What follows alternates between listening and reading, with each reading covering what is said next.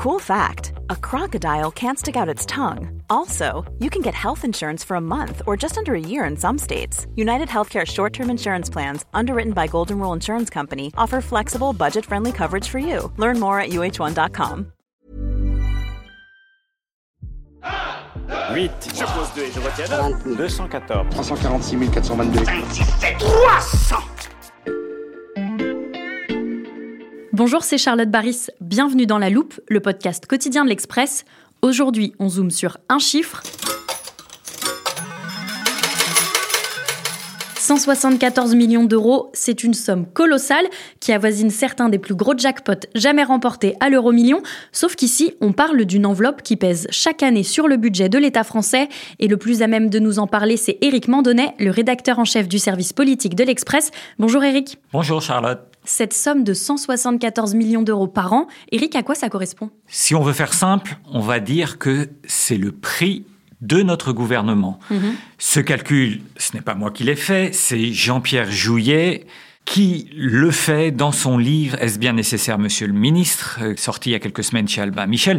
Jean-Pierre Jouyet, on voit qui c'est, c'est un ami très proche de François Hollande, qui, premier sacrilège, est devenu ministre de Nicolas Sarkozy, puis il a fini le quinquennat de François Hollande comme secrétaire général de l'Élysée, ça c'est un poste très très important, c'est le numéro 2 de l'Élysée, c'est vraiment le bras droit du président. Il connaît très bien Emmanuel Macron, il était même très proche d'Emmanuel Macron.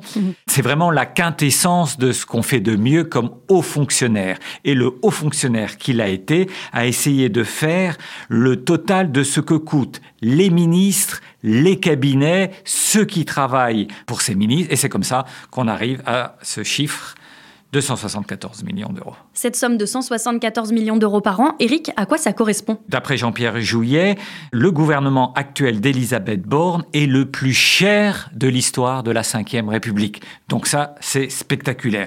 Ce n'est pas le plus nombreux, mais c'est un gouvernement déjà pléthorique 41 membres, 17 ministres de plein exercice, les autres sont ministres délégués ou secrétaires d'État, et qui dit plus de ministres dit plus de monde autour.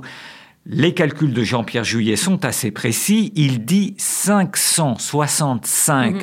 conseillers, soit presque 14 par ministère ou euh, secrétariat d'État et 2822 personnes qui travaillent pour le gouvernement, les huissiers, les chauffeurs, tout ce personnel. Et donc, cela fait de ce gouvernement le plus cher de l'histoire. On est loin, on est très loin de ce qu'Emmanuel Macron promettait en 2017. À ce moment-là, le président de la République débutait son premier mandat. Qu'est-ce qu'il avait promis exactement? Alors, Emmanuel Macron, c'est pas le premier. Il avait promis un gouvernement resserré, moins de ministres, comme tous ses prédécesseurs, à peu près, qui ont fait la même promesse. Mais il, il était allé au-delà et il avait concrétisé cette promesse par l'un des premiers décrets signés et pris lors du tout premier Conseil des ministres, hein, les, les illusions du début d'une présidence, c'était limiter le nombre de conseillers par ministre. C'était à l'époque 10 pour les ministres de plein exercice, 5 pour les secrétaires d'État, effet d'affichage immédiat, mais la suite a été moins rose. Et donc, à partir de quel moment ce décret n'a plus été respecté? Ah bah à partir du lendemain à peu près, sauf que euh, au début ça s'est moins vu, mais la première obsession de chacun des ministres a été d'obtenir une dérogation. Pour toutes sortes de bonnes raisons. Il fallait là quand même, euh, vu l'importance du dossier euh, que devait traiter le ministre, un, un dossier spécifique avec à chaque fois un argument. Et qui est le pire c'est que c'était un bon argument. Et donc le décret a depuis été revu une dizaine euh, de fois. Je t'en lis quelques extraits. Le cabinet d'un ministre ne peut comprendre plus de 15 membres. Celui d'un secrétaire d'État ne peut comprendre plus de 8 membres. Jusque-là, ça va. Mais par dérogation au premier alinéa, le cabinet du ministre de la Santé peut comprendre un conseiller supplémentaire en charge du Covid-19 peuvent disposer de trois membres supplémentaires, le secrétaire d'État chargé de la citoyenneté, le secrétaire d'État à la ville, et caetera, etc., etc. Et c'est comme ça qu'on arrive à ce record de 565 conseillers, parce qu'il y a toujours de bonnes raisons de réclamer plus les ministres. Bah, ils sont comme les autres. hein. Mais justement, pourquoi les ministres ont-ils besoin d'autant de collaborateurs? Eh bien, d'abord parce qu'ils estiment que les cabinets ministériels passent, les administrations restent. Et si un ministre veut asseoir son pouvoir sur son administration, il faut qu'il ait face à l'administration des conseillers qui maîtrisent excellemment bien leur dossier pour contrer parfois l'indolence de l'administration ou la certitude qu'a celle-ci de survivre aux ministres. Plus ils ont un cabinet puissant, plus eux-mêmes ont du poids, plus eux-mêmes seront puissants.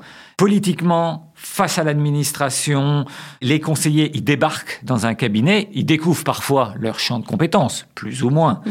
alors que le haut fonctionnaire qui est là euh, depuis 17 ans, euh, il maîtrise sur le bout des doigts, sur le bout des ongles, le dossier et il va parfois s'efforcer de convaincre le cabinet ministériel et donc le ministre qu'il fait mauvaise route. Redonner du pouvoir aux politiques, ça suppose de garder l'administration sous contrôle et donc ça suppose parfois d'avoir un cabinet musclé en tout cas. Donc, si je te suis bien, Eric, le non-respect de la limite fixée en 2017, c'est dû d'abord à des circonstances inhabituelles, comme le Covid, mais aussi aux négociations des ministres qui demandent plus de pouvoir. Est-ce que tu vois une autre explication?